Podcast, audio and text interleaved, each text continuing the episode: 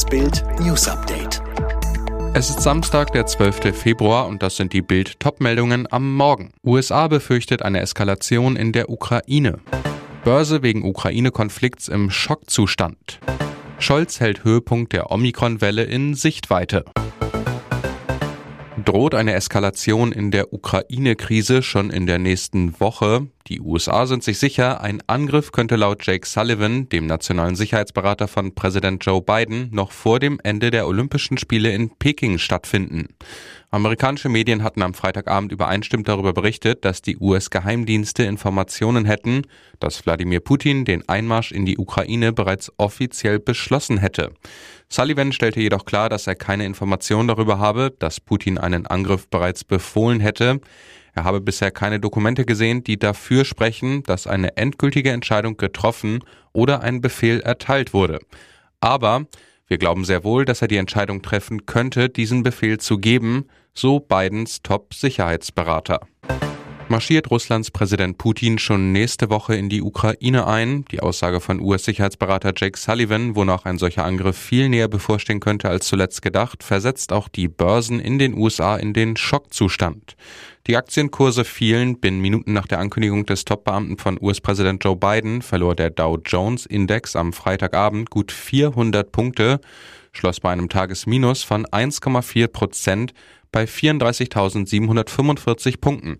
Viel schlimmer erwischte es den Technologieindex Nasdaq, der fiel um 3,17 Prozent auf 14.248 Punkte. Neuer Preisschock dagegen beim Rohöl. Die Angst sorgte für weitere sprunghafte Verteuerung, was schlimme Folgen nicht nur für Anleger, sondern auch auf unser aller Geld haben könnte. Olaf Scholz sagte am Freitag, der Höhepunkt der Omikron-Welle sei in Sicht. Das erlaubt uns beim Bund-Länder-Treffen nächste Woche einen ersten Öffnungsschritt und dann weitere für das Frühjahr in den Blick zu nehmen. Karin Prien, Bildungsministerin in Kiel und Chefin der Kultusministerkonferenz, hält den Höhepunkt der Welle in den ersten Bundesländern bereits für überschritten, etwa in Schleswig-Holstein, Berlin, Bremen und Hamburg. Das zeige sich auch in den rückläufigen Infektionszahlen bei Kindern und Jugendlichen. Prien will Lockerung nun zuerst für Kinder. Wir müssen raus aus einer Kultur der Angst an Schulen. Man habe es geschafft, nicht wieder den Fehler zu machen, Schulen zu schließen oder in den Wechselunterricht zu gehen. Wenn ab Mitte Februar, Anfang März geöffnet wird, müsse auch an Schulen gelockert werden, so Prien. Zwei Jahre lang dümpelte die Urlaubssaison auf Mallorca vor sich her, mal ging nichts, dann ein wenig mehr und dann wieder weniger. Neben dem Bierkönig und dem Münchner Kindl trauten sich 2021 nur wenige Läden auf Mallorcas berühmtester Partymeile zu öffnen. Bild weiß, der Megapark wird am 7. April 2022 wieder öffnen. Wann die offizielle Eröffnungsfeier sein wird, stehe jedoch noch nicht fest. Einziger Wermutstropfen könnte sein, dass der Megapark womöglich nicht unter voller Auslastung wird starten können. Aus Kreisen des Megapark heißt es hierzu, dass im Club alle im April geltenden Hygiene- und Gesundheitsstandards erfüllt werden. Seit Oktober gilt auf Mallorca, dass Bars wieder bis 4 Uhr öffnen dürfen, Clubs sogar eine Stunde länger. In Bars ist das Tanzen aufgrund des engen Platzangebots untersagt, in Clubs aber mit Maske erlaubt. Das Trinken auf der Tanzfläche ist verboten.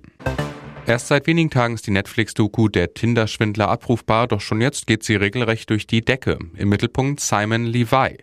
Potenziellen Partnerinnen, die ihn auf der Dating-App Tinder gematcht hatten, erzählte Simon, dass er Sohn des Milliardärs und Diamantenhändlers Leaf Levi sei, doch das ist alles Fake. Seine Masche klingt, als sei er der Star eines Actionfilms. Weil ihn seine Feinde verfolgten, könne er seine Kreditkarten nicht mehr nutzen, erzählte Levi den ahnungslosen Frauen. Sogar Fotos seines angeblich verletzten Bodyguards schickte er seinen Opfern. Der sei von den ominösen Feinden zusammengeschlagen worden. Die Frauen bittet er daraufhin, ihm große Summen Bargeld zu leihen. Diese versuchen alles, um ihrem Freund zu helfen und stürzen sich dadurch in Schulden. Frankreich wirft Katzenquäler Kurt Zuma raus. Der elfmalige Nationalspieler soll vorerst nicht nominiert werden. Nationaltrainer Didier Deschamps bei TV-Sender France 3. Es ist etwas Inakzeptables, Unerträgliches, eine unaussprechliche Grausamkeit. Diese Bilder sind schockierend und unerträglich. Und es kann passieren, wenn Spieler Fehler machen, dass ich sie eine Weile nicht berufe. Das kann hier auch passieren. Frankreich spielt im März gegen die Elfenbeinküste und Südafrika. Frankreichs Verbandsboss Noël Le Gray, es ist ein schockierender Akt des Missbrauchs. Von Zuma war ein Video aufgetaucht, in dem er eine Katze misshandelt. Sein Premier League Club West Ham United verdonnerte ihn zu einer Geldstrafe von 300.000 Euro. Er hat sich inzwischen entschuldigt. Alle weiteren News und die neuesten Entwicklungen zu den Top-Themen gibt's jetzt rund um die Uhr online auf Bild.de.